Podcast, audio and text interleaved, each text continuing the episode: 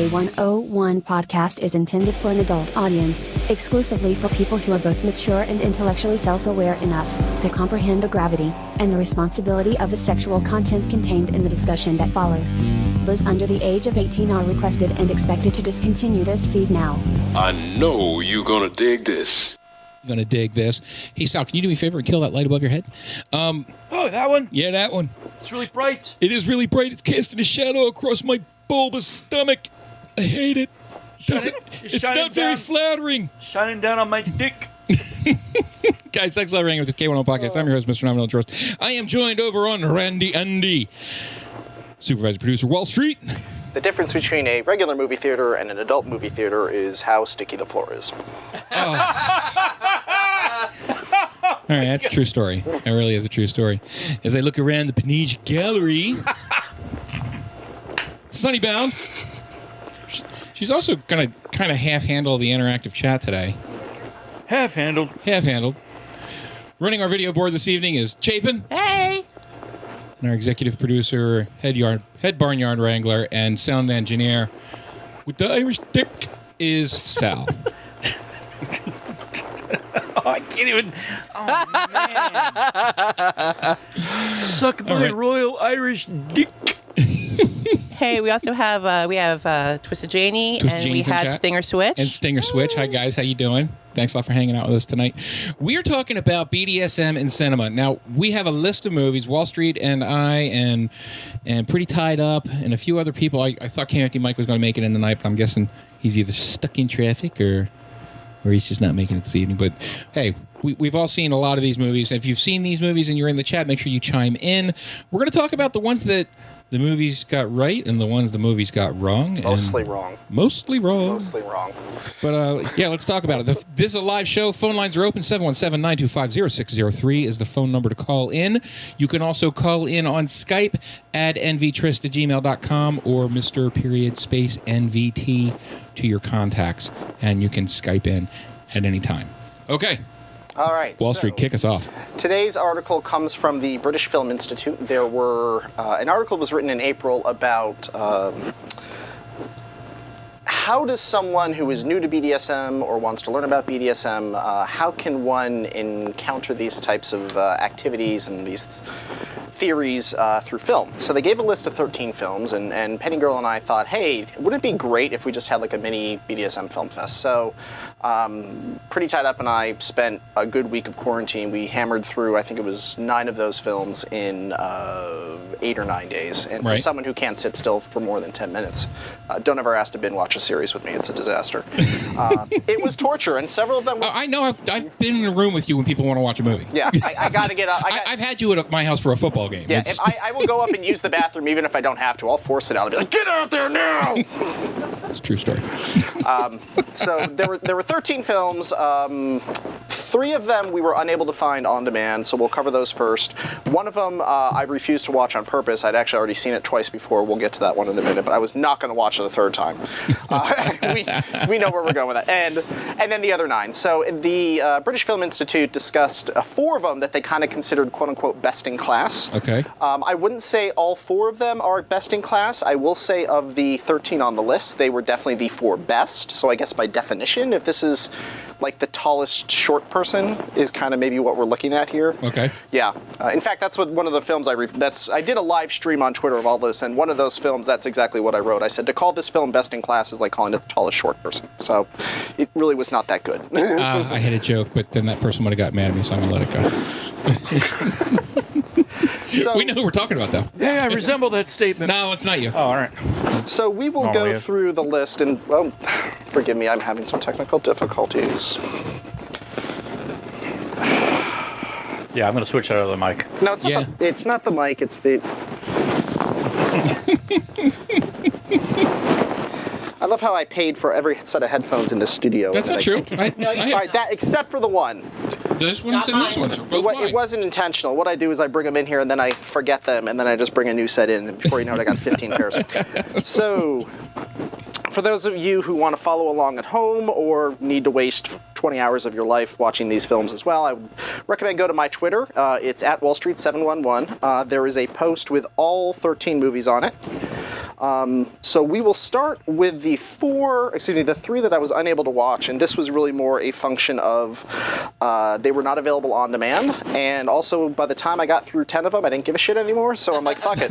Um, could I have like gone on Amazon and ordered these movies express overnight to my house? Sure, yes. you could have, but was? I going to? Fuck no, that. All because right. because because from history, the way what history tells us is these movies aren't going to be worth it anyway. No, no. And he's not going to watch them. So Not all at one Not all the way anyway. the one I would have watched, um, From what the first one we're going to discuss, 1994's Exit to Eden, uh, loose, loosely based off of a Anne Rice novel. And by loosely, we mean they had the setting right. Yeah. And they had the title right. and they, well, they had two And characters right. The, well, yeah. Um, Anne Rice wrote this very lovely novel about this gentleman who goes to a BDSM resort. It was a romance novel, and then Hollywood got a hold of it and like, let's go with that.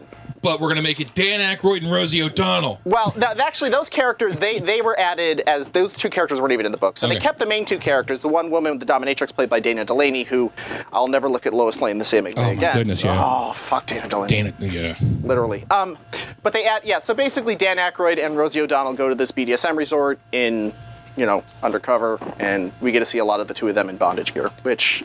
Rosie O'Donnell actually wasn't that bad in '94. Like she's, I didn't say she was good. I just said she wasn't bad. You know, on a scale of one to ten, she was probably On the a ta- six. on a scale of one to short person.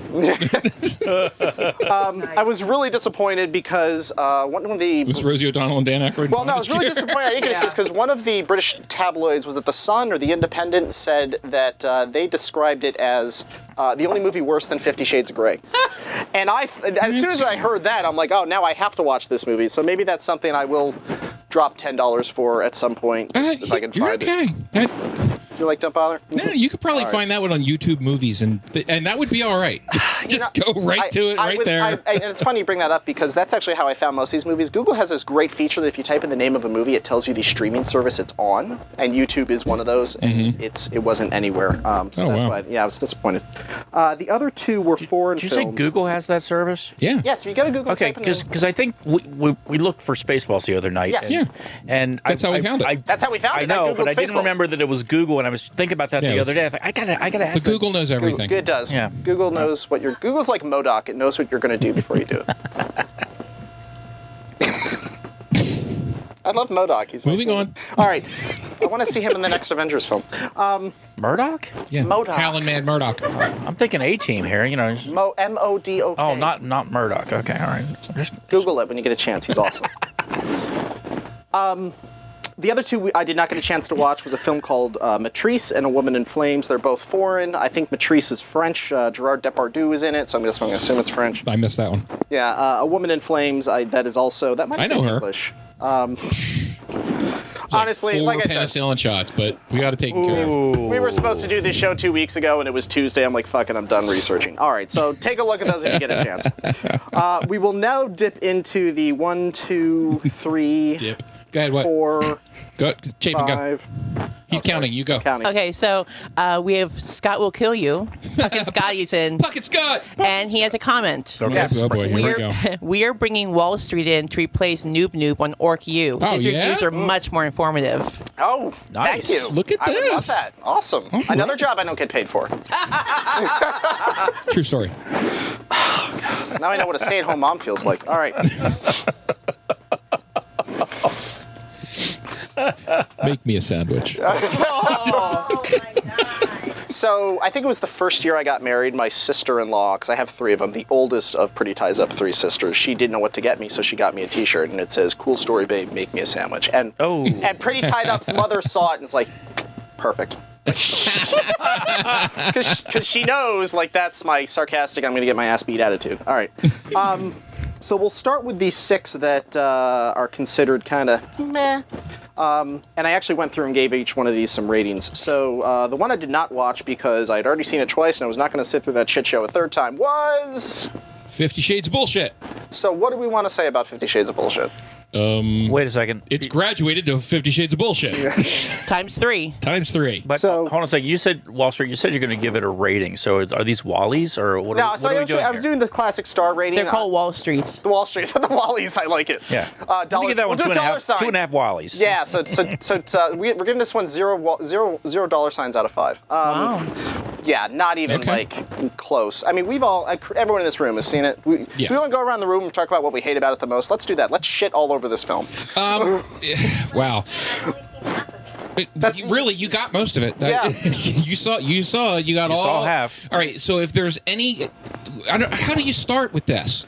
Is it the there's every tired trope Yes. ever? Yeah. Yes, uh, that's a big part of it. Um, Uh, E.L. James. is it is it that the author didn't do a fucking lick of Yeah, research that's at my all? favorite part. If She came right out and said it. Yeah, I just wrote it. I, I just made this up. I She made it up as said I I went made along. it up as she went along. just you know I just based it off of whatever. the What- fact that it was based, Based on, on a what- Twilight fanfic. Whatever. Yeah. I, Yeah. How, what- however the I, way I have it in my head. Yeah, right. With no research. Yeah, uh, Twisted Janie comments that it's good as it's good as smut. It's terrible, terrible as information. I think that's a fair statement. Yeah, like it's a movie. I would, it's it's good softcore porn. Uh, actually, no, it's kind of bad softcore porn. It's No, not it's a- bad softcore porn in the fact that it's so misinformative. Yeah, well, it perpetuates the bad stereotype. It yeah. does. The third Uh, one's actually not so bad, but oof, yeah, the first one sucks. Yeah. So every um, every tired trope, um, Every classic, Yeah. trope. confusing BDSM with abuse multiple times. The only reason you're into it is because your parents damaged you. Yeah, like all that good stuff. Um, I don't know what to say other than it's crap. Um, Utter and complete crap. bovine caca. Crap. Crap. The only thing it would Yeah. be good for would be an episode of the Mystery Science Theater 3000. I would Mm. encourage that. Okay, yeah, Yeah. you know what? We could misty that. That would be funny. Let's we should do that. it. We can All do right. that. We can make that happen. Yeah. We We can- should we'll do our pro- own version. Yeah, we'll produce that ourselves. yeah. Um, All right. Chapin, before we go any further, if you just let me know because we got a lot of stuff to go through, so I'm, uh, this may stretch out into three segments. If you could just make sure to keep me on track, and if you have to cut me off, well, cut me off. Oh, that okay? That's a count up. All right, good. Okay, all right. We're, this is definitely going to be three segments because we're already behind schedule. Then, all right. Um, the first uh, movie that we watched, or technically, it was we watched the four good ones first, and then we circled back. So the first movie we're going to discuss, uh, the story of O, 1975. Okay. Uh, avail- and I will say right off the bat, I'll tell you where all of these are available. With the exception of one of them, it's Amazon Prime. Um, I think maybe there's another one we got on Hulu, but it's pretty much Amazon Prime. Um, if you want to watch them, there a lot of them are not free. Uh, you have to rent them, um, and by rent, uh, it's uh, like three dollars and Right. four dollars uh, for 48 hours. I think one of them we actually had to buy, and it was like nine dollars. So it's Right. really not. If you think you know how would it cost to go to a movie, it's it's worth it. Um, except the movie's crap. So And you can't put it on eBay. yeah. When you're done with it. So a little bit history of the story of O. It was actually written way back in 1954. The movie was made in 75. It was written by a woman named Anne Desclos, and she kind of wrote it on a dare. Um, she wrote it, uh, and she hid her identity for many years. It really wasn't until like the 1990s that she uh, exposed herself as the author. Right. Um, she wrote. It was based on a series of love letters that she wrote to her partner. I think she was a submissive and he was a dominant. So it was kind of like, here's what I'd like you to do for me. For 40 years, people thought a man wrote this book because Right. she didn't think that a woman would be taken seriously. So it wasn't until like she was literally on her deathbed that she's like, oh, by, the like, way, "Oh, by the way, I wrote this it was book. me." It was me. Psych. um, subtitled film. A lot of 70s Bush. Um, interesting con. no, seriously, there's No, a lot of nudity it's and a lot of very 70s Bush. very in that 70s Bush. Have you seen this film? Yeah. Okay. Um, a little side story I like about this film. So, Pretty Tied Up and I, when we started dating, our first date was in May. So, by December, we had become, you know, committed. We were still living apart, though, and I wanted to get her something special. So, she mentioned that she had read the book, like, numerous times, and she loved it. Uh, and also, Damien Rice, who was one of her singers, wrote a song called. Uh, forgot the name of the song, but it's about the story of O. He wrote Okay. a song about it. So I got her the DVD for Christmas, and of course I don't know how to wrap presents, so I made my mom wrap it. Um, yeah. Nice. She's like, "What is this?" I'm like, "Just shut up and wrap it, mom." So Less talking, more paper. exactly. More folding. Pretty consistent themes, and by that I mean uh, a, a good example of a dominant sub relationship. Really good on talking about consent. Um, kind of relates that idea of what it means to be a submissive versus a dominant. Um, the, basically, what happens in the movie, there's a guy named Renee and his partner who just goes by the name of O. He drops her off at a castle one day and basically like, this is your training. You're now going to be a submissive. But it's really cool when he drops her off. He's like, I want you to listen to everything these men say, and she and he says. Are you okay with that? And she's like, Oh yeah, sure, sure. So just that little act of like, it wasn't like Sure. you're going to do this. It was I want you to do this. Will you do this for me? Which I thought was beautiful for the Yeah. 70s. Um, it kind of gets a little sidestepped because they do. She gets to a point where she changes dominance, and it's not really by choice. It's one of those like you're my property, and now I'm going to give you to this man, whether you like it or not. Uh, there is some sexual assault, which is a theme that runs through a lot of these movies. So Right. just to make you aware of that, um, they kind of fuck up that consent aspect in that end, uh, and it just seems they they overplay the notion of the submissive in the Right. fact that. eh, As someone who is a 24/7 submissive, they really take it to the extreme, to the point where Right. Renee's gives O to her brother, and it's it. He makes it very clear it's not a choice. Or more specifically, what he says is, um, he emotionally abuses her. Like, if you don't go live with my brother, then I'll never love you again. Which is not That's not how this works. not how this works. But so It's not how this works. It's not how not any of this works. Not how any of it works. Um, I'm trying to think what I gave this one. I think it was three. yeah, I was gonna say. I think you gave three. Yeah, I'll double check that. Pretty sure it was three. Out, oh God, I should have made better notes on my Twitter here. All right. Um, I'll come back to it. Pretty sure it was three out of five. Okay. Good, I, good idea of consent in parts, but kind of not not the best thing. Um, oh, here it is. Uh, here, here's what I wrote. The 24/7 DS dynamic is explored faithfully, yet taken to the extreme, meaning like go live with my Right, right. brother. Submissives are simultaneously treated as both willing participants, but also property, which is inaccurate and realistic three and three and a half out of five is what I. Okay. All right. Uh, number six. I'm trying to think what I wrote. Cruising. Oh yes, I I love this movie for several reasons. So this was I did not see this one.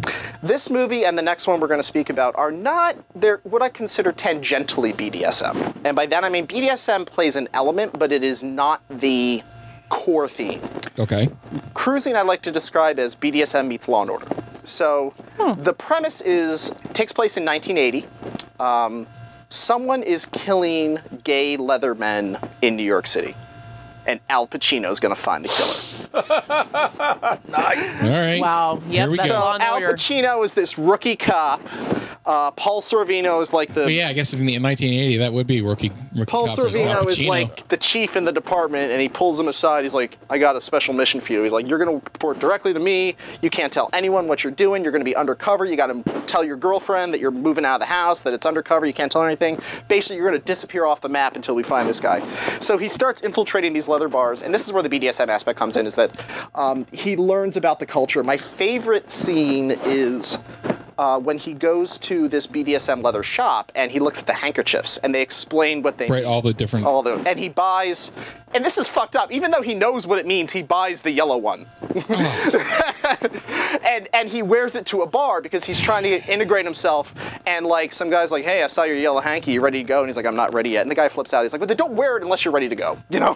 Unless you want me to piss on your face take that hanky out of your pocket. He gets very pissed off. Also, not how it works.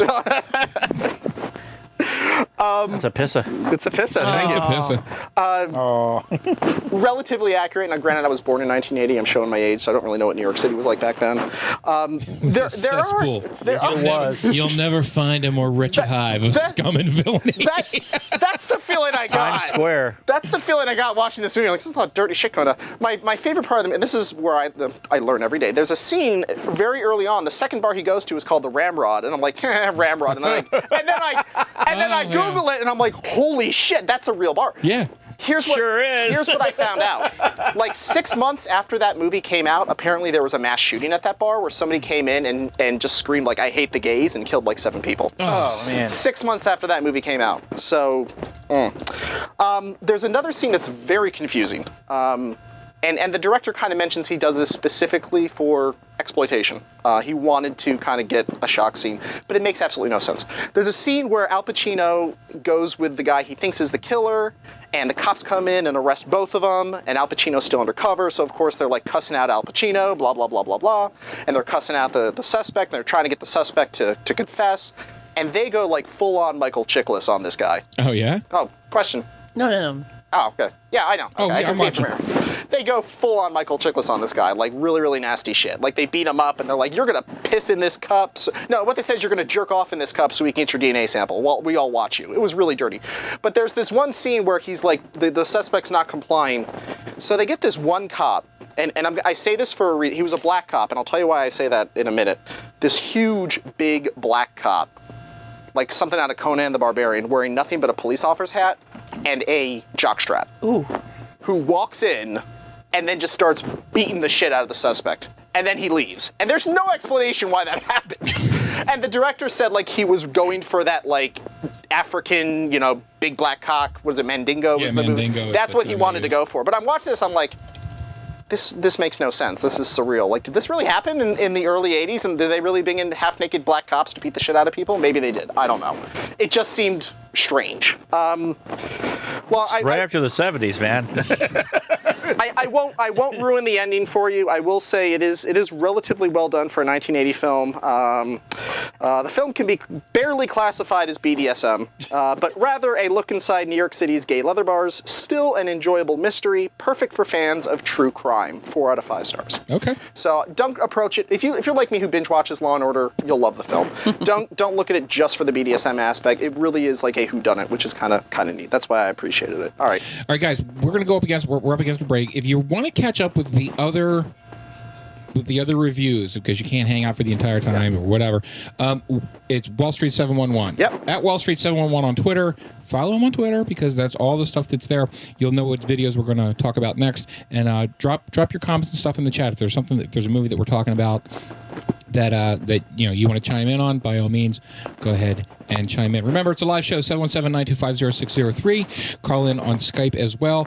Uh, nvtrist at gmail.com is what you want to add to your contacts. We're going to go away for 4 minutes, 41 seconds. We will be right back. Make sure you hang out because there's all kinds of good stuff in here. All right.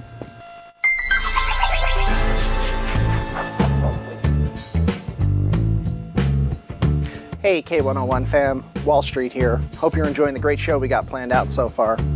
We always strive to give you the best content, but do you want to see where stuff gets real weird?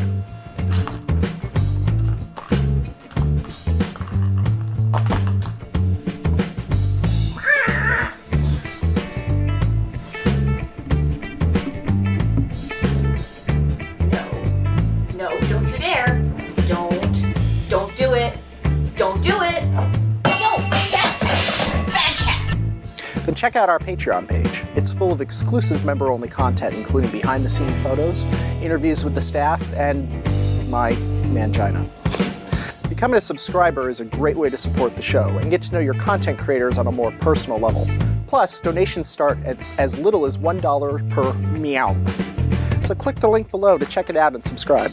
Well, if you excuse me, I think I hear Penny opening a can of tuna on the other side of the studio.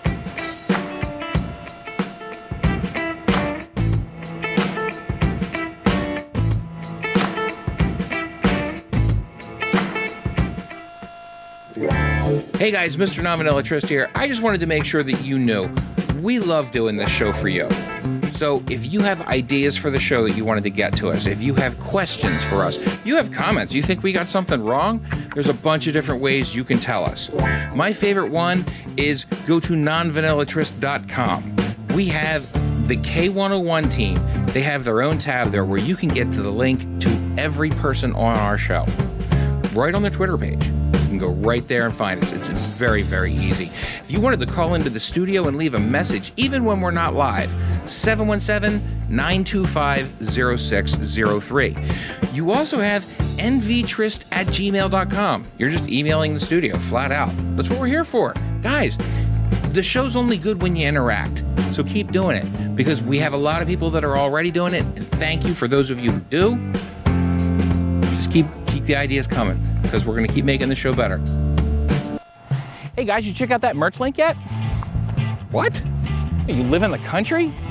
You're worried that your mother-in-law is going to find out that you're rocking the K101 kinky gear? You don't want your dad knowing that you have a kinky coffee mug in your cabinet, huh? Or are you one of those guys or girls that just doesn't give a flying fart in the breeze because you live in the city? But we have a great way that you can support the K101 podcast. It's called the K101 official merchandise. If you check the link below and click on it, it'll take you right to our Streamlabs page where you can get rocking K101 t-shirts, you can get hoodies, you can get tank tops, there's sports bras, you can get K101 dungeon throw pillows, or you can get, my favorite, the K101 coffee mug. It supports the show and therefore supports the community. Go ahead and click that link below and you'll be helping us all out. Hey guys, you know, we understand not everybody can sit for over an hour in front of YouTube, watch a video of the Non Vanilla Trist podcast. We, we get it, we understand that. However, if you head on over to our audio partner, friend of the show, all around pretty good dude, ScottWillKillYou.com, you'll not just get all of the K101 shows before they're available on any alternative platforms. You'll also find Our Reviews Will Kill You, where K101's very own Puck and Scotty host this irreverent, off kilter, farcical, yet technically intellectual show that is just all about film and movies. It's a lot of fun. We think you're really going to like it. While you're there, you'll also find comedy video shorts from Legion of Lunacy. You'll find Scott Will Kill You production videos, Blue Iron. There's so much over there. So if you haven't been there, scottwillkillyou.com. There, there's just too much to go with. Scott will kill you with content. I was, dude. I was hammered when I made that one. hey guys, thanks for hanging out with the K1 Podcast. I'm your host, Mr. Non Vanilla Trist. We are in the middle of the BDSM in cinema. Actually, we're like what a third of the way through Wall Street. Uh, it probably sounds about right. We'll pick up the pace. Done by Yeah. tomorrow. Yeah. Yeah, we'll be done by tomorrow. Let's do it. All right. Uh, film number. I'm just looking at my notes here. Film number three that we're discussing tonight. Uh, the Nicolas Cage classic, 8 millimeter, 1999. That was a rough one. better better than most. Um, so again, like cruising, it is tangentially BDSM. Um, essentially, the story is Nicolas Cage plays a private detective of uh, uh, Right. yeah yeah private investigator he's a PI. who is hired to find the producers and more specifically the authenticity um, and then he kind of finds out who the producers is of a snuff film Yeah. very wealthy woman. Uh, her husband dies. She finds a snuff film amongst his belongings, and she needs to find out if it's real because a woman is killed on camera. You know, who is this woman? Blah blah blah blah blah. Uh, Joaquin Phoenix is also in it, as well as Tony Soprano. Yep. It's uh, if like cruising. It's very much like a Law and Order kind of story. Don't watch it for the BDSM aspect. Watch it more for the the true crime aspect. It does mention a couple things that kind of went sideways uh, in the film, or I thought were more specifically really interesting. So there's a scene where early on in the movie Nicolas Cage meets uh, up with Joaquin Phoenix, who's this uh, rather intelligent gentleman who is. Uh, That's how you know he's acting. Yeah, um, he, he, he's he's actually. Sorry, he's dumber than a bag of hammers, so he's a great actor. But anyway. Well, that's part. Not that's anymore, he's not. of the ca- part of the character is uh, he's an intelligent guy who's working in a porn shop because he's down on his luck. Anyway, he he. Nicolas Cage says, "Hey, can you get me into the underground?" So this is the ni- this is 1999, so the internet had just started. And one thing I noticed was really interesting was that the underground was basically anything that was not vanilla. Yeah. Like they go to look for this, and it's like BDSM, pedophilia, just like two like right next. It's like it's, it's just the next all- dial over. Yeah, exactly. It's like it's all the same Oh, thing. it's, dude, it's it's like you know, gangbangs, pedophilia, horse dick. yeah. It's like they didn't they didn't discriminate. and it's called eight millimeter. yeah, eight Yes. millimeter. And what was it? What was It's it? describing Sal perfectly. Oh, for the love. Because the snuff film was printed on an old eight millimeter film. That's why. Uh, and, Oh, and- gotcha, gotcha. And the best part, it happens twice in the movie. They go to these underground bazaars, and both times they mention they're looking for a snuff film, and the the proprietors like get angry. The he, the one guy assaults Nicolas Cage. The other tells him like, "Get the fuck out!" And Nicolas Cage is like, "You're selling kitty porn? Like, how dare you judge me?" like, I just thought that was you off have a the hook. jizz mopper right over there. Yeah. Just He's like, I don't sell snuff films. Buy some kitty porn or get out. So, yeah, it's, so much it's a better. little weird. we don't sell tobacco here. Oh, not that kind of snuff. Oh, oh, oh, oh. So, um, a, a central theme of the movie, which I thought was really interesting, was uh, embrace. And this is something that kind of really drew me towards um, masochism, is the concept of embracing your inner demons. Uh, Joaquin Phoenix mentions uh, as they're going into start the investigation, he says to Nicolas Cage, "You got to be careful." He says, "When you dance with the devil, the devil don't change. The devil changes you." And that's kind of the de-evolution of Nicolas Cage's character throughout the movie. He Right. starts out as this normal family man, and as he searches for justice, he starts committing more and more depraved acts, up to and not including murder. I won't mean- tell you about who he kills, but he starts at the end of the film. deserved it. he- yeah, I didn't say he didn't, but he starts chopping heads. Um, but I think that's an interesting concept. That's the one thing I would take away from the movie. So I wrote in the, in the recap, uh, while like Cage's acting, the movie is at times goofy and over the top. It's, Nuh-uh. it serves as a subtle reminder that there is a devil within us all, and we must be wary of where and when we let it out. Three and a half out of five. So again, not not the best from the BDSM aspect. If you like true crime, you know, very much Yeah, like it's not- like it's not a Cruising. bad It's movie. not terrible. It's a three and a half Wallies. That's that's pretty Yeah. good. Yeah. Excellent. All right, uh, two more on the kind of shit list. Um, oh yes. All right, we'll talk about this one now. 1986's Nine and a Half Weeks. Oh. Kim Basinger and Mickey Look, Rourke. Kim Basinger is hot in this movie. Well, she's hot in pretty much every movie. Yeah, I know. That's what I said. And uh, the food scene, hands down. You gonna steal my thunder? I'm not allowed to talk during my show. Yeah, you can talk during your All right, show. just Just let me, checking. let me get there. Let All me get right, there. Go ahead. A little background about the movie. Go ahead. Run. Just, go ahead, just run it. Run it. Seventeen million dollars to make, which is like a trillion dollars in today's money. Um, yeah, right. No, Thought I was the quarterback of this motherfucker. it grossed six and a half million. Ameri- Oh. Amer- well, let me finish. American studios hated it, so then they released it internationally, spliced in Kim Basinger's tits because they took it out for the U.S. Sure. Sure. Made a hundred million dollars overseas. Because Europe went boobs. Tits. Boobs, On that exactly. chick. It was a- yeah. And the sex parts where they were like, eh, sex, yeah. whatever. Yeah, it was a They're huge hit outside the U.S. because they they basically took what was an R movie to they made it into what we would now call like an NC-17 movie, uh, but they wouldn't do that here in the U.S. God forbid. This movie. Just like Fifty Shades of Grey, I actually made a list of every single BDSM trope. Um, trope number one. Oh, by the way, also, what, what's the gentleman's name in Nine and a Half Weeks of Mickey Rourke's character? I have no idea. Mister Oh, Mr. Gray. Mr. Gray. Yes, we can name characters other than Mr. Gray. You know that Hollywood? All right. You can, but what's the point? It's a, it's a gray area. It is great. Oh my Where's god. Mr. White and Mr. Pink and Mr. Or- Ah, that, I actually fell asleep during that Mr. Brown. That movie wasn't Oh. enough to keep my interest. gonna bark all night? Or you gonna bite? Damn it. Stuck in the middle with you. da, da, da, Um, All right, BDSM. This is going to get worse as it goes on. All right, BDSM trope number one: the mousy submissive. So obviously, Kim Basinger dressed very homely. There's a scene with her roommate where she's like, "Do you own a dildo?" like very like, oh my god, Anastasia Steele in a nutshell. All right, um, One, two, three, four. I need four dicks. uh, BDSM trope number two: when they first meet, um, Kim Basinger is out in a bazaar, an open air market, and obviously Mickey Rourke is following her like a lion Stalker. stalking its prey. Yep. So But he looks like that He naturally. was, so I mean, well, that's- but, but he, I mean, he didn't have the trench coat and the big boom box, and he wasn't Yeah. following her that way. That's but actually cute. That's there's a fine line between there's a fine line between cute and creepy. I have crossed it more times than I want to admit. That's a story for another. Sh- that's several stories for several shows. Oh, thank God the cops didn't put a restraining order. Um, PDS uh, trope number three. Um, as when- on their first date, they have wine and cheese, and he introduces her to high culture.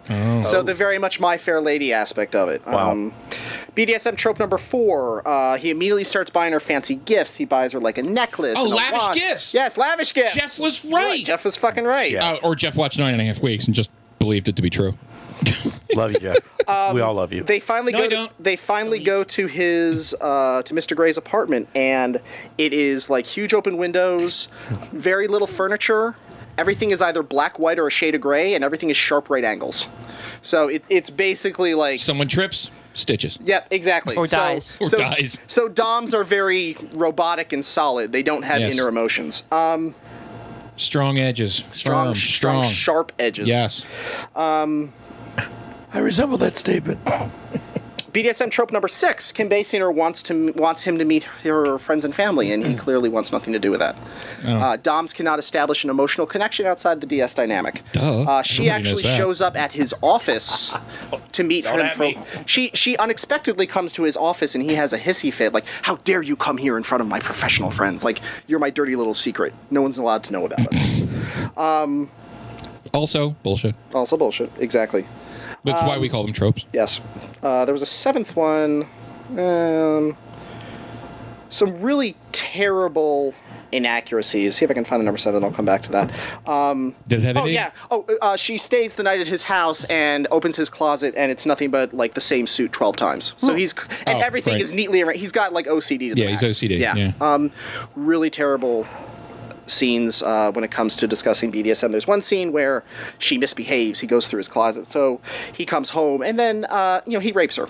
Like it, it's that's literally Yeah. what it is. Oh, I remember. She tries to leave. Uh, she hits him. He hits her back, throws her on the table, rapes her, and mid rape, she's like, "Oh, I love this now." Is it, Oh. yeah? I wanted to fucking vomit. It was disgusting. Uh, this was before the food scene, though, right? yeah, uh, I think it was before the food scene. So, and actually, to your point, there are two scenes they really do do a good job. Is one is the food scene. The food scene is actually what got Envy and I.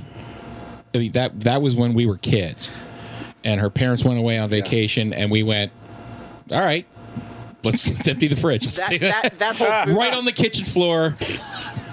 And because it was the only, I mean, they had You need to do it on the kitchen floor because I watched that food scene and I'm like, this is why I don't do food. Like literally, Yeah. he basically that was made, like we were like, this is a linoleum floor. If we do this anywhere else in this house that has wall to he wall made carpet, a full it's gonna be a English. mess. He, he made a full English breakfast on her body. Yes, like, he there did. was so much. Um, and there's a Blood scene. pudding. No, not really. Sorry, come on, you guys. It was Shark Week at her house. Um, um, there's another scene where, where they first are intimate, where they use sensation play with ice cubes. Yes. I thought that was very, very accurate. Blindfolds. Yep, blindfolds. Um, there's another part where, oh yeah, he also the, he wants to get a riding crop, so of course they go to a horse saddle store. I'm like, just go to a fucking BDSM shop like a fucking adult. Um, it becomes very apparent during the movie that like he Why don't you just go to Amazon? he's a he's abusive. wasn't Amazon There wasn't back Amazon then. He's abusive, doesn't care I assure about you, her the Amazon was still there. there there's a scene where she says something to the effect of like you know do you love me or do you care about me and he says something like why should i there's another scene early on where kim basinger is definitely terrified of heights Absol- absolutely terrified of heights. So they go on a ferris wheel and uh, she goes on without him and then she pays the ferris wheel guy to stop it so she's stuck at the top and then she's screaming bloody murder and he just walks away and then when she gets down it's like oh you terrified me but it's fine i still love you like it's emotional abuse it's really wow At least he wasn't. disgusting. See, no. At least he wasn't in the car, like sh- you know, rocking the car back and forth, making it even worse. Um, I'm not saying I would do that. pretty tied up yelled at me for texting while driving. I don't know if you saw that.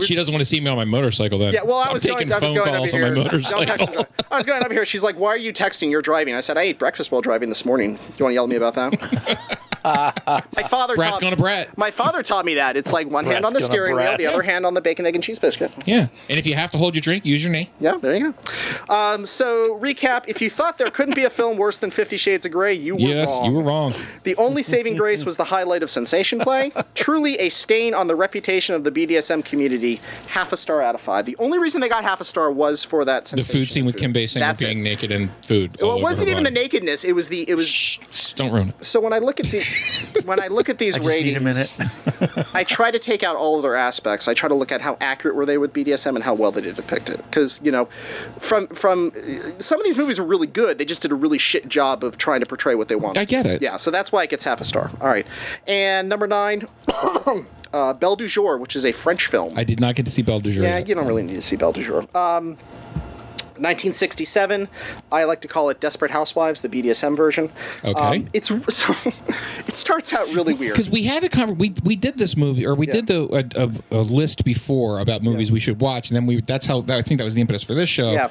And Belle de Jour was like one of the top five in there. It wasn't that. It wasn't that good. It wasn't that good? Um, well, it's really funny. So, like, it's about this woman who, this French woman, who uh, has a very attractive husband, and he fantasize. She fantasizes about BDSM, and it starts out. You don't realize it when they start, but it's a dream sequence. The two of them are out in France, and and they're in a horse-drawn carriage, and her husband demands the carriage pull over, and um, she ties him. He, he ties her to the tree.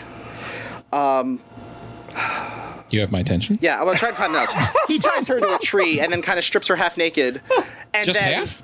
Just half Loser. naked. The French. Uh, and then not the two doing shit all guys- the way through like they The two chauffeurs who were doing the horses like start whipping her. Doing and the then, horses? And then she screams, "Don't let the cats out!" And I'm like, "What the fuck does that?" Like that's those are the first lines of the movie is "Don't let the cats out" as she's getting her ass whipped.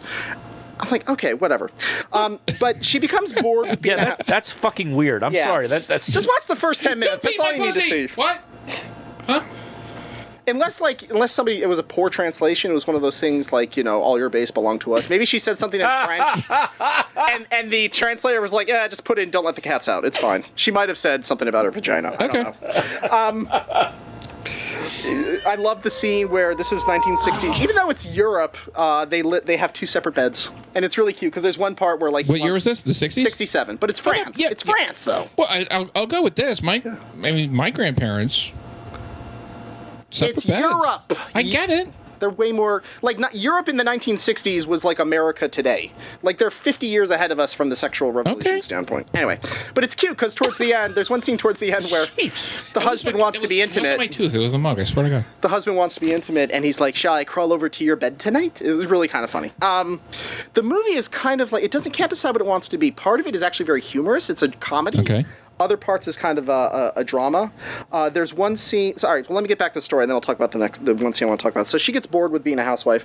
She asks her husbands about the brothels because apparently they were very common in Paris in the '60s, and she decides she wants to be a prostitute. Um, and she's really good at her job. Like Belle de Jour is the name. The name of the movie comes from the title she's given, which is Belle de Jour. It's that's the the name that the madam gives to her, like beauty of the day, and she becomes like the most popular prostitute in this house that has three prostitutes, um, and the other two get really jealous of her. Tallest short girl. Um, yeah, pretty much.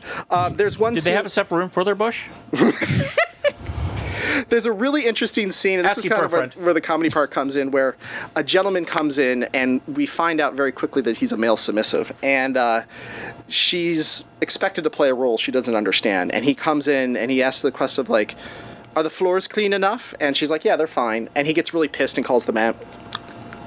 And then Madam pulls her aside. She's like, no, he gets the other prostitute in there. They go in a back room. She's like, okay, watch through this peephole and watch what she does. And the guy comes in. the People. That's even better. Yeah, watch. She's like, watch. And the yeah, prostitute, and the guy comes back. He's like, all right, start over. You have my attention. Are the floors clean enough?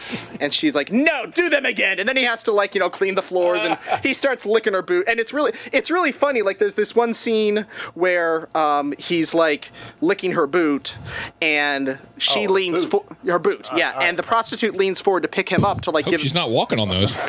it- so- Is that what they're calling him now? he he's he's licking her boot, and the prostitute leans forward to like pick him up to give him a kiss, and she stops, and he says, "No, no, not yet, not yet." She's like, "Oh, sorry, sorry." Like they break character. He's like, "I'm not done. I'm not done." "Oh, Okay, and then he's like.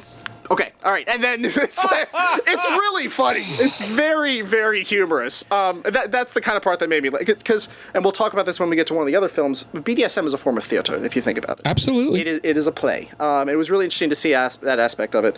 Uh, there is another sexual assault scene. Uh, her first night at the at the brothel, she is told to have sex with this guy. She doesn't want to do it, and the madam basically says, "Do it or you're fired." And then he initiates, starts to initiate it, and she says no, and then he still just does it anyway. So um, a lot of kind of fucked up shit. Uh, the And then that- she got really good at it though because she liked it. yeah, eventually. Yeah, that's that's what it is. It's funny. The woman who plays the lead looks so much So like Elizabeth annoying. Montgomery. The woman who played the lead looks so much like Elizabeth Montgomery. The whole time I thought I was watching an episode of Bewitched. It was really kind of cute. That was the hairstyle, man. Yeah. Uh, long story short, uh, there's a part at the end where I guess some guy, like, fall, one of our customers falls in love with him. Things get weird. There's a gunfight. I don't know. The movie just goes off in like kind of a really strange tangent. French. Yeah. Again. So recap: the film has a hard time deciding if it wants to be a drama or a comedy, waffling between lighthearted fun, like the Dom sub scene, and dark, serious material. Okay. Uh, still, the accuracy is up to snuff. What they talked about is is All what right. happened. So Good three enough. out of five stars uh, on that end. And who is trying to be my friend on Facebook? All right, hang on a sec. Go. I just want to give us a, a big welcome and Who? welcome back to Pantalones Pantalones Descarado. Descarado. God. What? Hang on, guys. Pantalones Descarado. Good, because I can't roll an R. Neither can I. Hey, good to see you, hon. All right, we got three minutes. All right, why don't we delve? Because I don't want this thing to go four segments. Why don't we delve into the four good ones then? Excuse me. Um, and now, of course, I had to check my Twitter feed, and now I got to go find where I was. All right. So, apparently, and maybe I misunderstood you, Mr. NVT. I was under the impression you were absolutely fucking like wanted to jizz all over this movie's face. That's how much you're in love with it. Which one? Um, 2003, Maggie Gyllenhaal. Oh, Secretary. Um, Yes, No, I, I, I like Secretary for a bunch of different reasons, but there's absolutely some things that are wrong with this movie. Secretary is the tallest short girl. Um, and Yeah. by that I mean if this was it, it was one of the better movies that we watched. Absolutely. It was not good. like it was av- well, it was average. yeah, it was average. So so I, I think I think some of the things they got right, they nailed. yes. Uh, but there are a lot of tired tropes that and, are in this. and that one. was the interesting part about it. It was it didn't do anything half-assed. The things they got right, they really got right. The things Yeah. they fucked up, they, They really, really fucked up. Yeah. Um, and that's we talk. I talk about that in the recap. So uh, a little background: Maggie Gyllenhaal is this young lady who is released from a, I guess we would call it a sanitarium, basically a psychiatric hospital. She is a uh, cutter. She comes. Yeah, she's a cutter. She went. She was sent to this hospital because apparently one day she goes too far and nearly kills herself. So her parents are like, "You need to get some help." So she's released from this hospital for her sister's wedding, and she needs to find employment. Yeah, she she's goes to typing school, and this is really interesting because it was 2003, hmm. and apparently everyone has typewriters. Like I don't know, I couldn't find a typewriter for the life of me in 2003, like actual typewriters. Um, because Pretty Tied Up was like, "What move? What year is this?" I'm like, "2003." She's like, "Yes." Apparently it's 2000. It was weird. It was well, maybe it was set and you know. Yeah, and that's what Pretty Tied Up says. And then the next scene, it's clearly like, oh, it's a gateway computer. So it, it- no, it was. All right, I'm just. It made no sense Don't whatsoever. at me, damn! I'm at you all I didn't write the movie. It was like modern day Cuba still has 55 Chevys on the streets. Right. So, you know, there you go. Um, and typewriters. Right. Uh, 2002, excuse me. All right. oh well, 2002. See there, now it's better. Oh, oh, all right. A, a, a lot, of, move a on lot of good tropes. Again, the mousy sub. Yeah, the mousy sub. Um, the, so she goes to work for Mr. Gray. Um, the- another one, another Mr. Gray. Are you played by James serious? Spader. Yes. Yes. Oh my God, Yeah, that's what's fucked up. Yeah, the attorney in, in that Uh, movie. wow. James, James Spader plays the attorney, and he is Mr. Gray. When he when she goes to the job interview, she is very sort of looking for. I don't know if it was probably intentional. She's wearing like this dress. It's like a and little sundress. It, it- well, and it was raining, so she has a red cape right. and a red hood. Right. Going to meet the big bad wolf. Mm-hmm. So, Little Red like, Riding Hood. fuck, give us some credit. Uh, there is a scene where they go to a laundromat bar, which I, I need now. I need to know that the laundromat bars are. The bars laundromat exist. bars exist? Yeah, Okay. apparently it's a laundromat where they also serve drinks. So uh, Oh, shit. She she It's like Brandy's in Lancaster. Yeah, it's like she- next door to the laundromat. Anyway, Is it really? she develops this dom sub relationship. It's not romantic, and that that's the thing because she has a boyfriend that she's romantically involved with, but it's not. This Right. relationship with Mr. Gray is, is purely I don't even say sexual. It's it's BDSM related. Yeah, it, It's it, it, no, I, I think I, I think this I think the the relationship is absolutely. Uh, it's, it's, It's not romantic. It's, it's no, it's not romantic. Yeah. It, it is a it is a sexually charged. Yes, I'll agree really. There's a yeah. lot of sexual tension in Yeah. the BDSM between them in in the office. So, so things that they do well. Um, a lot of the depictions of how submissives will serve. Uh, there's a scene where like he makes her sit on a table and he puts like a, a, a saddle on her, which I thought was really kind of cool. Yeah, uh, they really cool. do a lot of non-sexual submissive stuff, like get my coffee, type this up, that sort of thing. Um, Ever, uh, I love the one she's bound to the. yeah, that's Oh, the a opening scene. one. Yeah, that's actually pretty tied up's favorite part too. Wow, that's good. that's good. One. Of course, more sexual assault. Clean up on, on aisle NVT. There, there's there's another there's another scene where no, you dude, know, she's, look, she's got her wrist bound to this. he does. this- There's she's, this- she's got this like to like almost a, Do you- do it's you like have a the- bamboo a giant pole? Do you have the jizz squeezy over there, whatever you called it? the, the jizz mopper. the jizz mopper. You, no. you, you got one over there? carpeted floor, She's- man. there's a giant rod that she has behind her shoulders, and it has her this wristbound like this, and she has to do her her work. And there's a scene where she has to grab something out of the typewriter with her teeth. she's like, it's really kind of neat. and then like brings her coffee, brings his coffee and sets it down, and you know, and, and oh, Typical loved it. sexual assault I scene. Loved it. Uh, sub starts to fall for the dom. The dom pulls away because, of course, doms aren't allowed to have feelings. Right. she brats a little, which I thought was kind of nice. One Yeah, she thing, does brat a little. One thing that he would punish her for was mistakes in her typing, so she would intentionally. Start Yeah, she would making- intentionally She would intentionally start making screw mistakes, up. so she would get punishment. It was kind of neat. Yeah. Oops. But it's like, but that's the kind of stuff that I think is absolutely accurate in that. Yeah.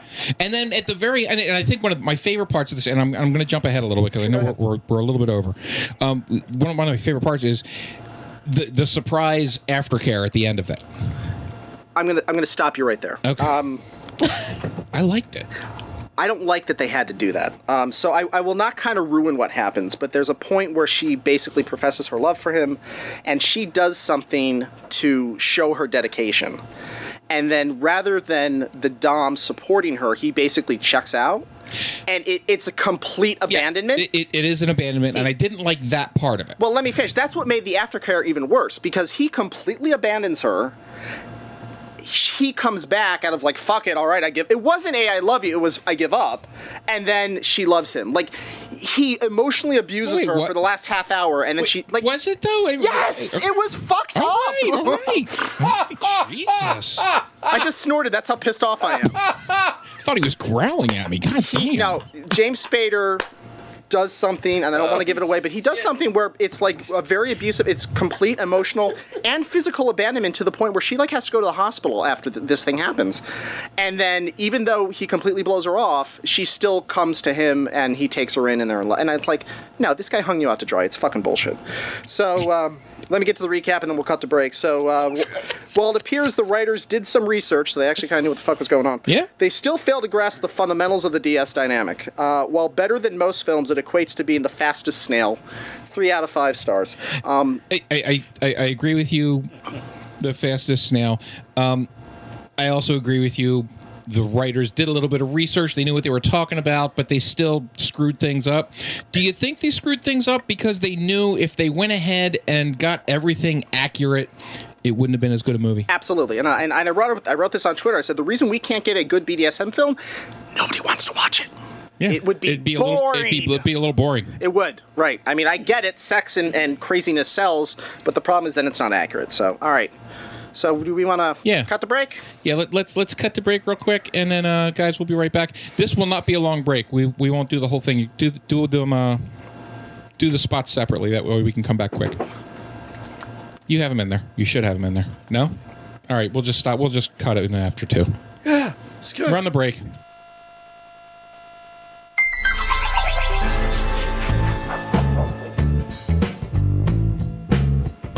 Hey, K101 fam, Wall Street here. Hope you're enjoying the great show we got planned out so far. We always strive to give you the best content, but do you want to see where stuff gets real weird?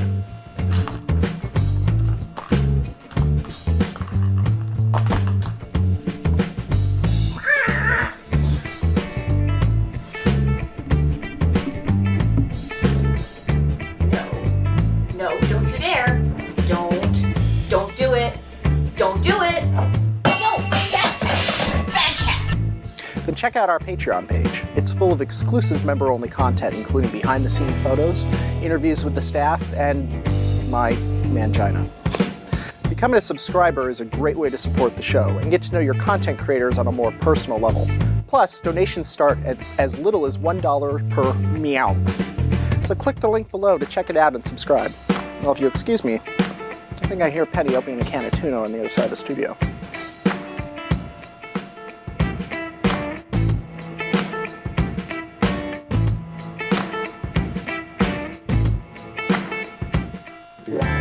Hey guys, Mr. Non Vanilla Trist here. I just wanted to make sure that you knew we love doing this show for you. So if you have ideas for the show that you wanted to get to us, if you have questions for us, you have comments, you think we got something wrong, there's a bunch of different ways you can tell us. My favorite one is go to nonvanillatrist.com. We have the K101 team. They have their own tab there where you can get to the link to every person on our show right on their Twitter page. Can go right there and find us. It's very, very easy. If you wanted to call into the studio and leave a message, even when we're not live, 717 925 0603. You also have nvtrist at gmail.com. You're just emailing the studio flat out. That's what we're here for. Guys, the show's only good when you interact. So keep doing it because we have a lot of people that are already doing it. And thank you for those of you who do just keep keep the ideas coming because we're going to keep making the show better. And we're back, guys. Thanks a lot for hanging out with the K101 Podcast. Third and final segment. We are going through BDSM and cinema. Thanks a lot for all of your comments in the chat. Uh, remember, live phone calls 717 925 0603. NVTrist at gmail.com is on the Skype. Um, Wall Street. Yeah. I'd like to throw it further because I know Pretty Tied Up is watching. This might be water. It's not. it could have been. Just saying.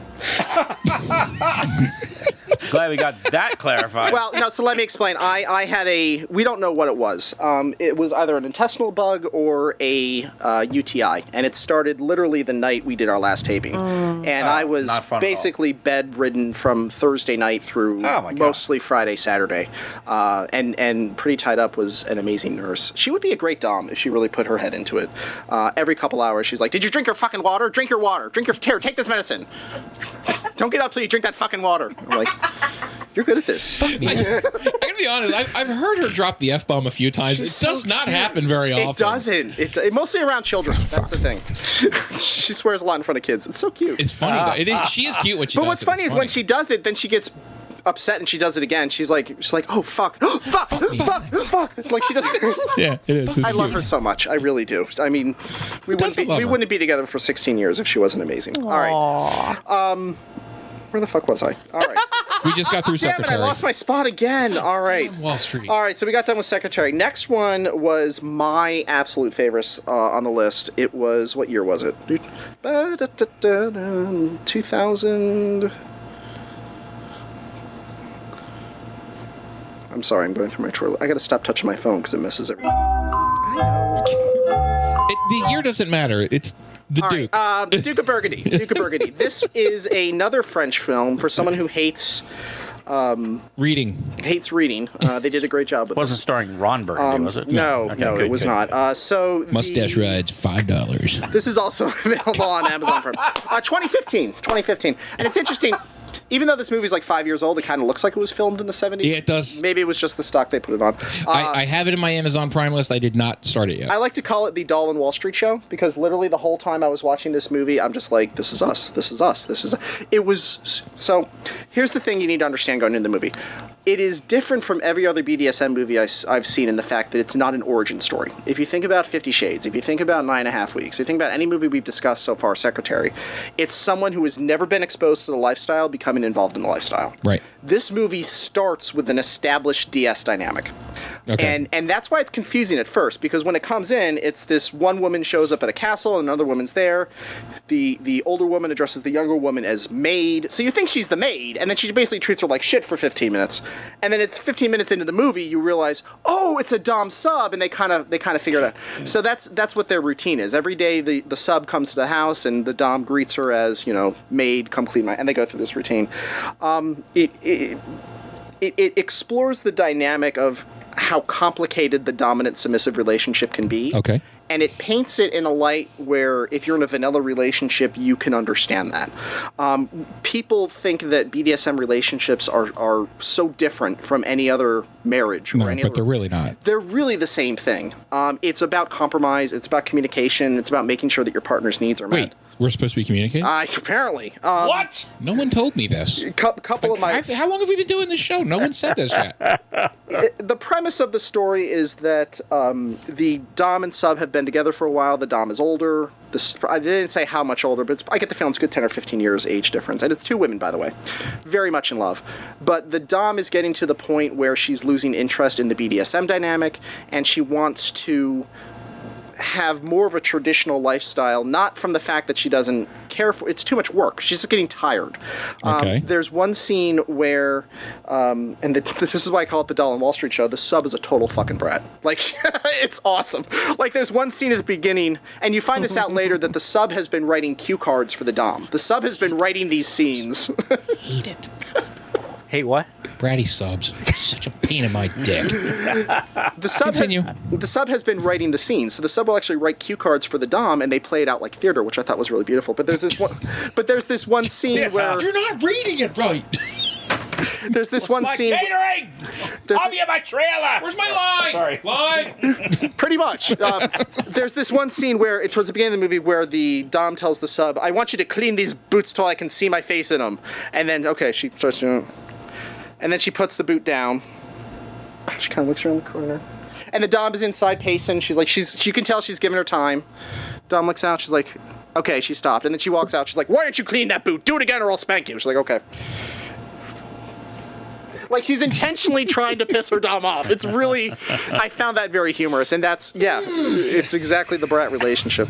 Um, Not your thing. But so, I don't. All right. I don't mind a little punishment, yeah, Yeah. but the, the it's the it's the bratty aspect of it that just. I have daughters. I have. Oh no. I I have enough. I have enough people that don't fucking listen in my life. There's I'm supposed to be having fun now.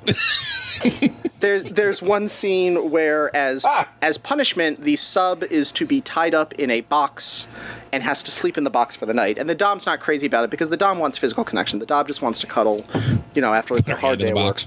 and she's like the sub's like oh no i need to be put in my box. So she puts her in the box and the dom walks away. And after like five minutes the dom is like are you okay in there? And the sub's like i'm fine. Go away. It's like Wow. yeah, it's like stop breaking character it's really Oh, I'd have drugged that fucking box outside. Exactly. Um, there's some tension. I'm going to show what th- this box what what I'm made of. th- th- th- Oh, there's some tension. Essentially, the dom does cheat on the su- the sub does cheat on the dom at one point, and by cheat I mean she g- engages in BDSM activity with another dominant, which according to the rules is not something you should do. Right. Uh, she does it without consent, without telling her. She finds out. There's later. the- so, there's the so that's kind of the fracture where they kind of and that, but actually it's that point in the movie where they're able to break down, and this is where the communication comes in. Is the dom finally lets her true feelings know? You know, hey, I know we do this. I'm not doing this for me anymore. I'm doing it for you. You know, I'm not happy. Blah blah blah. And they at the end they come to this agreement, and that's that's kind of where it really paints that beautiful picture of every couple, BDSM or vanilla, they have to communicate. Yeah. Um, because that's, that's the only way you're going to be. Yes, exactly. So Communication? Uh, You read about it. I gave this. Well, let me see, read the. Um, there was only one scene where I had a problem with. I won't say a problem because it was very accurate, but there was one consent violation. Uh, there was a very minor, and and and which, I. which, when you look at the track record of the other movies, Well, and even then, it was a minor consent violation, and the fact that as punishment, the uh, Dom makes the sub bake her own birthday cake, and then the Dom eats the whole birthday cake, and the sub gets none of it. And she tells the Dom to like sit, like act as like a human stool, so she can put her feet up. And the sub calls the safe word, and the Dom just ignores it. Oh, okay. So, I was yeah. gonna be like, no, it I wasn't. see nothing wrong with this. Oh, safe word. Yeah, the All safe right. word was Uh, called and it was if ignored. the safe So word was called that's and you didn't follow. But you know, and again, totally though, I, I think that's what makes it realistic, though. Like, Right. um, there's another scene where uh, the the sub as her birthday present is supposed to get like a new box. It's like a bed where like you can sleep under, and they say it's not going to be ready. And and the woman who makes the BDSM furniture, she's like, "How about a human toilet?" And her sub's like, like that was very human. not humorous. yucking someone else's yum. You guys do your thing. If Do your that's you, do yeah. you, boo. they have to flush that out. Once the dynamic between the main characters is properly explained, because you don't understand what's going on, Right. um, the viewers get a stunning and accurate depiction of a DS relationship, and we see how it varies very little from a vanilla one. Five out of five stars. Outstanding. All right. I love that one. I would highly recommend it. Okay. Now I'm, I'm gonna. And, have and that was called what? What again? Uh, That's the Duke of Burgundy. It is Okay. a French film. Yes, And that is in my that is in my Amazon. That's Amazon Prime, right? Amazon Prime. Yeah, that's that's my All Amazon of these Prime are list. Amazon Prime except for the last one. Um, I don't think any were Hulu. Uh, I thought Secretary was on Hulu. Nope. Yes, no, you're right. Second, Is it? Was it? Yeah, I don't I remember. think One of the two. on I don't even know anymore. They're both green and black. I don't get the the labels confused. All right. 1997's Preaching to the Perverted. So I would like to say first off, thank you. They do have a Twitter page, and uh, they saw me do this. I didn't even. Oh, ta- yeah? I didn't even tag them in it. They just somehow found me, and then they started following me. So thank you. They actually they actually uh, retweeted the tweet I made on Monday, uh, saying we were going to do this show. Cool. So yes, thank Oh, you. We thanks, appreciate folks. that. Preaching And they're the British, Perverted. so that's a several thousand mile long distance. Wow. Thank you. Yes. So the the internet really they're hel- we're, internet we're works. international again. Woo! It works. Uh, 1997. So here's the premise of the movie. Um, it's it's labeled as a dark comedic take on BDSM. Uh, so if you like bonding, I think you would like this movie, Okay. even though it's a bit older and it's and it's and it's Europe. Uh, so it centers around a dominatrix whose name is Tanya Cheeks. That's obviously not a real name, um, and she runs an underground London nightclub where all sorts of crazy perversion happens. And there's this guy in Parliament who, obviously, because he's all stuck up and conservative and you know Protestant, like we can't have this type of evil in our house, uh, wants to take him down. So he's like, we're gonna infiltrate. So there's a new IT guy who is like young and 25 and good looking and he's like you're going to go undercover because the british government can't prostitute pro- prostitute yes i no i said that right the first time yes they can't prosecute because they haven't committed a crime Right. but this this um, member of parliament thinks if we can build a civil suit, we can like bring a civil suit against them to shut them down. Uh, so they get this guy who works in the IT department to infiltrate, and it's really funny him trying to get exposed to the BDSM and uh, lifestyle and, and the kind of things he stumbles through. This movie portrayed consent way better than any movie I had seen. There's a couple of, Okay. of, of examples that I think were absolutely awesome. Um, First off, one of the early scenes when when they go into the nightclub, this thing happens like seven nights a week in London in an old burnout warehouse. Um, they have a, a, a shock machine where they have a submissive tied up to like electricity, and you pay Did a they have earbuds in? No, they did not. But you pay you pay a dollar. It was called. A, it it said one pound for per volt, and I'm like, they fucking stole our idea.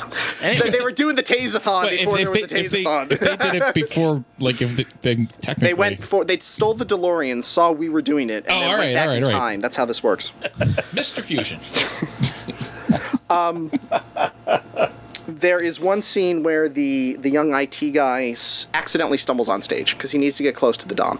So he hides backstage during one of these massive performances that they do every night, like a almost like a cabaret show, and he kind of falls off some rafters, and because they were asking for volunteers, so they pick him up and he's dressed like half naked, like like male submissive gear. Sure, absolutely. Makes perfect sense. he said, like, oh, you're a volunteer. And he's kind of got to play along because he doesn't want to be outed. And he's like, I don't want to be cut or stuck. And they say, that's fine. You will find another way to serve. Uh, there's multiple instances where a submissive will say, I don't want to do that. And the Dom's like, that is your right. I respect that. This is after he fell out of the raft. Yes, exactly.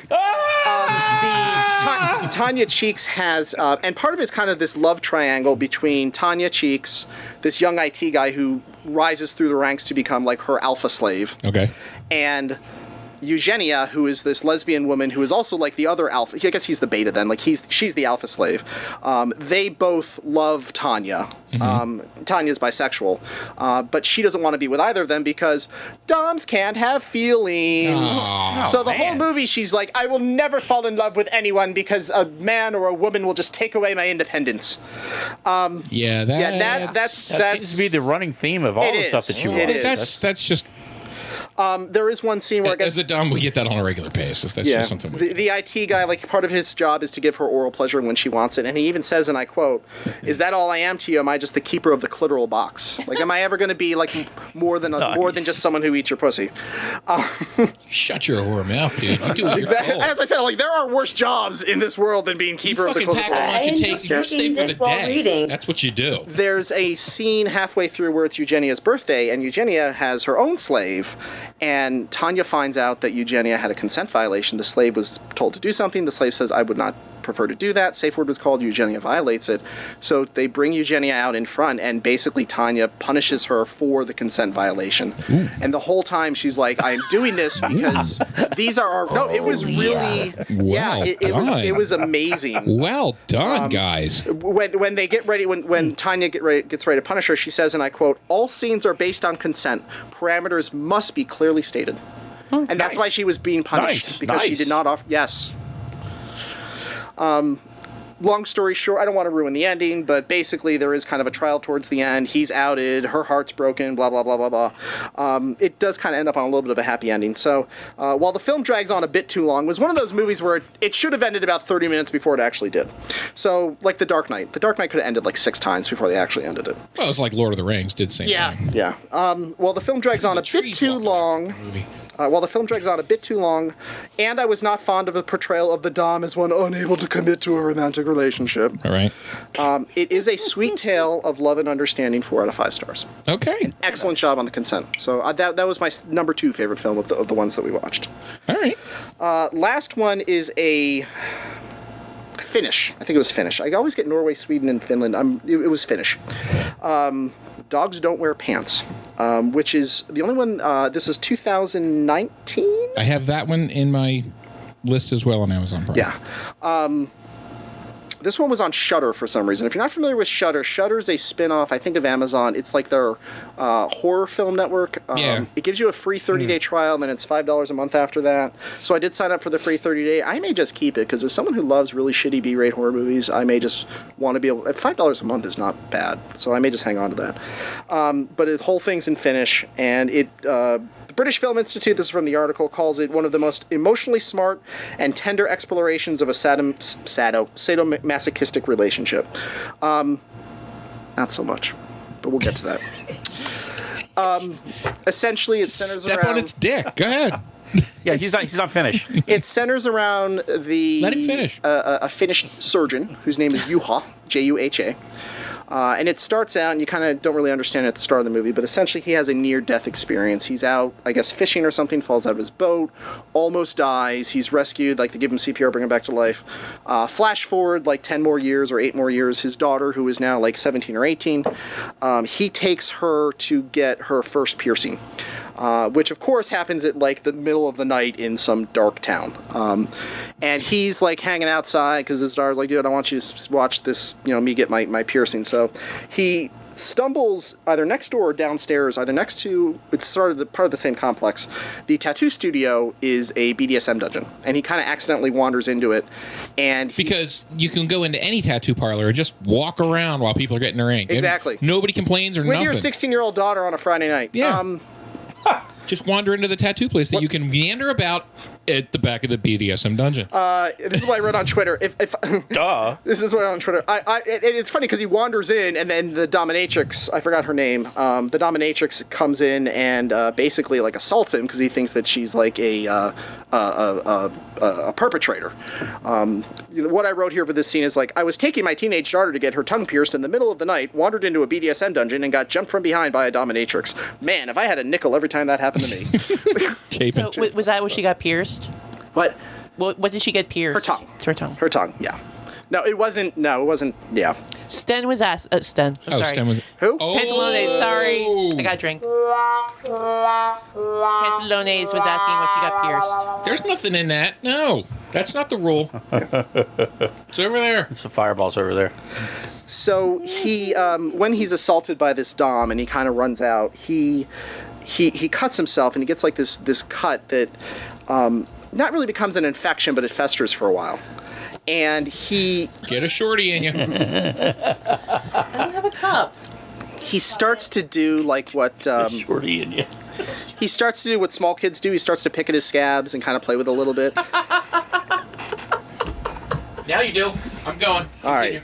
And and it, it's interesting because that's where I kind of had a connection to Juha because when when when I was first exploring my submissiveness, that's something I used to do. I would look at cuts and bruises and kind of like just be like, oh, isn't that pretty? So he starts to explore that aspect of, of how he enjoys the pain. Okay. Uh, there's actually one scene later. He would with- love this thing. Well, there's That thing hurts. There's one scene later which Pretty Tied Up had to like leave the room almost. She's like, I can't watch this. Uh, after a very rough night with the Dom, he comes in and basically he uh, manually rips out his thumbnail. Yeah. Yeah. Wow. Oh, that was fun to watch. That's my new fetish, by the way. If you go Google YouTube thumbnail removal no. videos. No, don't do that. what is wrong with me? Wall, Wall Street's our resident. third Wall Street's our resident pain slot. You saw the video where they shocked my genitals for two hours, right? Okay. It's only an hour and a half. And at that, it was only an hour and ten minutes. The first twenty minutes, we were so excited about actually getting to do this. But but the, the the title of the movie "Dogs Don't Wear Pants" is he decides to start booking sessions with this submissive, and she starts calling him dog and treating him like a dog. Right. Early in the movie, she's like, "Get Dogs, dogs don't walk on two feet. Yeah, and he walk- says she's like, "Get naked," legs. and he takes off his shirt and he she's he leaves the pants. He's like, "Dogs don't wear pants," so she makes him get totally naked. Uh, Mo- Mona is the submissive's name. Um, I wrote in here. There's one scene where he's like tied up and he misbehaves, and Mona's like, "You want to be fuck dog?" And I'm like, "These are the types of questions there is no bad answer to." It's yes, I would like to be fucked. um, Who wouldn't? he he really gets deep fast. Uh, he starts going through autoerotic asphyxiation. That's like his new favorite thing, which is another great thing that they do in the movie. There's a scene where he's tied up and he's being choked, and obviously he can't scream because he's being choked. So the way that Mona protects him is she gives him a ball in his right hand and like a, a bowl underneath it. And then when he feels he's going to pass out or he can't take it anymore, he lets go of the ball. It drops. It makes this loud clank sound. That's the safe word. So I thought that was really cool that they found other ways to, to portray that aspect. Good. Good. Halfway through the movie, things get weird.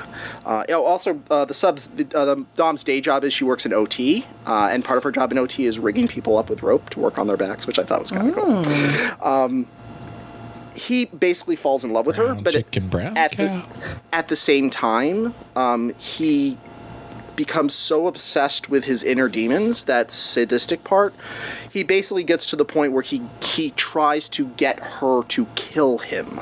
Like he goes to there and and she's angry because he's developing feelings and the dom can't have feelings. Yeah, There's that trope can't have again. feelings, and and, Um and and submissives are damaged to the point where they yeah, have to I hurt think themselves. there's one scene towards the end where basically like he cuts her, fi- she cuts his finger off. It's like really kind of hard. Yeah. Wow. Yeah, it's it's something like she so it breaks. goes a little far, is what you're saying. yeah, she breaks his arm or cuts something off, or Ah, you crazy Europeans. and and there's one, and she actually says to him like, "You came here because you expected me to murder you." Like he he becomes suicidal. He's that far into, I want to feel so much pain, I'm not alive anymore. Chapin? It's okay. Oh, I thought you had a point. You're, you're making me put on my bifocals again. Yeah, I am. I also added, so many submissive men want to be treated like dogs, but few want to be treated like cats. What kind of species-based discriminatory Yes. bullshit is that? I do. Um, he and, and what drives years. what drives this desire for suicide is there's one scene where they do go too far. He passes out. She has to give him CPR. She brings him back, but then she calls, you know, finish 911 and then bolts. So the doctors come in, and I think that's kind of like, wow, I almost died. That's and you find that's what's driving all this. Like he's become obsessed with death. Like he he wants to push the envelope so far that he's not even with us anymore.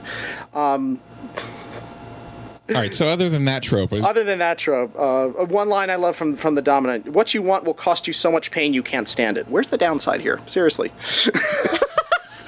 Excuse me. Thank you. That's this- why this I'm is- here. This, this is this is we're in Hellraiser area, Yeah, then, yeah, right? we're in Hellraiser point. Cenobites. the pain will be exquisite. Uh, let's see what else we got here. Um, uh, I wrote here that Juha's struggles exemplify everything can go wrong when one tries to navigate their desires alone. Community is such a crucial aspect that keeps us not only safe but sane. I think that was a key problem with the movie that maybe they could have brought out a little bit more. Yeah, he's the- trying sane. to. He's this middle-aged doctor who has a teenage daughter and an ex-wife, and his only other friend is this other middle-aged doctor. He's going through all this himself. He has no one to fall back on, and that's probably why he nearly dies twice in the movie because he's just like, oh, I want to have you know juggle blades with my penis and see what happens. Like no one was there to teach him all this. How to juggle blades with your penis properly. Because Exactly. every guy can do that. Um, no one, no one was there to kind of to, to fall back. It does, I can't. Not this guy. it does have a happy ending in the fact that he kind of after he nearly dies the second time a lot of it i liken the movie to and, and forgive me if i offend someone because this is going to sound terrible when i say it it's similar but it, i'm no way equating it to the same thing I, I, I it's similar to coming out of the closet in the fact that in the movie he has a lot of shame about his feelings Sure. he's, he's not supposed to he's a man he's not supposed to be submissive he's not supposed to enjoy pain and the way the movie ends he Well, we, fin- we've talked about that a lot Right. when we cover male submissive. and and in the end he finally embraces it he goes to a, a bdsm bar by himself in full gear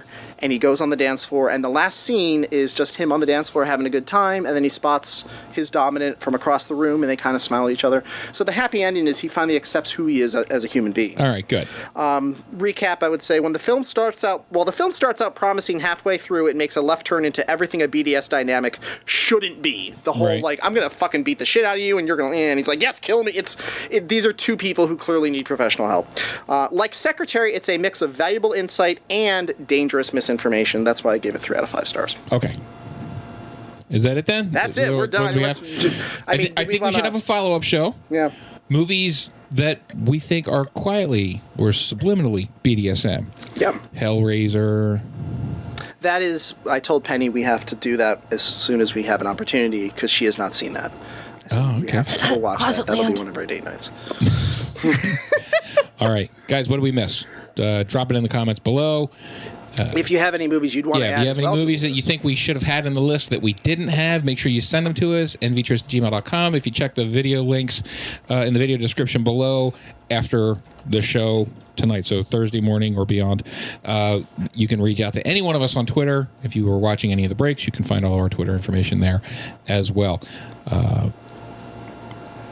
What's Saturday is uh, why don't we do this Saturday? We will do the um, 15. Yeah, I think that was the 15 sex games we were 15 supposed to do last Saturday. last Saturday, right. So we, I have that that that's in the hopper, Right. ready to go. And then, uh, Wednesday. Should we talk about what we're going to do on Wednesday? yeah, we do that. Yeah, what's what's Wednesday? Wednesday. I literally wrote about this a half an hour ago. I'm just having massive brain farts. Oh, virtual swing parties. Oh, right. Yeah. That'll be fun. we actually have. I, I Virtual was, swing parties for Wednesday. yeah, I have. I was adding a lot more meat to that article today, so that that'll be a good forty-minute conversation. I All will, right, I will virtually be here. All right, guys. Thanks a lot for hanging out with the K101 Podcast. I'm your host, Mr. Non Vanilla Trist, joined by Wall Street, Sunnybound, Chapin, and Sal. We will be here bright and early Saturday morning, and I promise that show will be up. All right. Talk to you soon. Chapin, kick us out.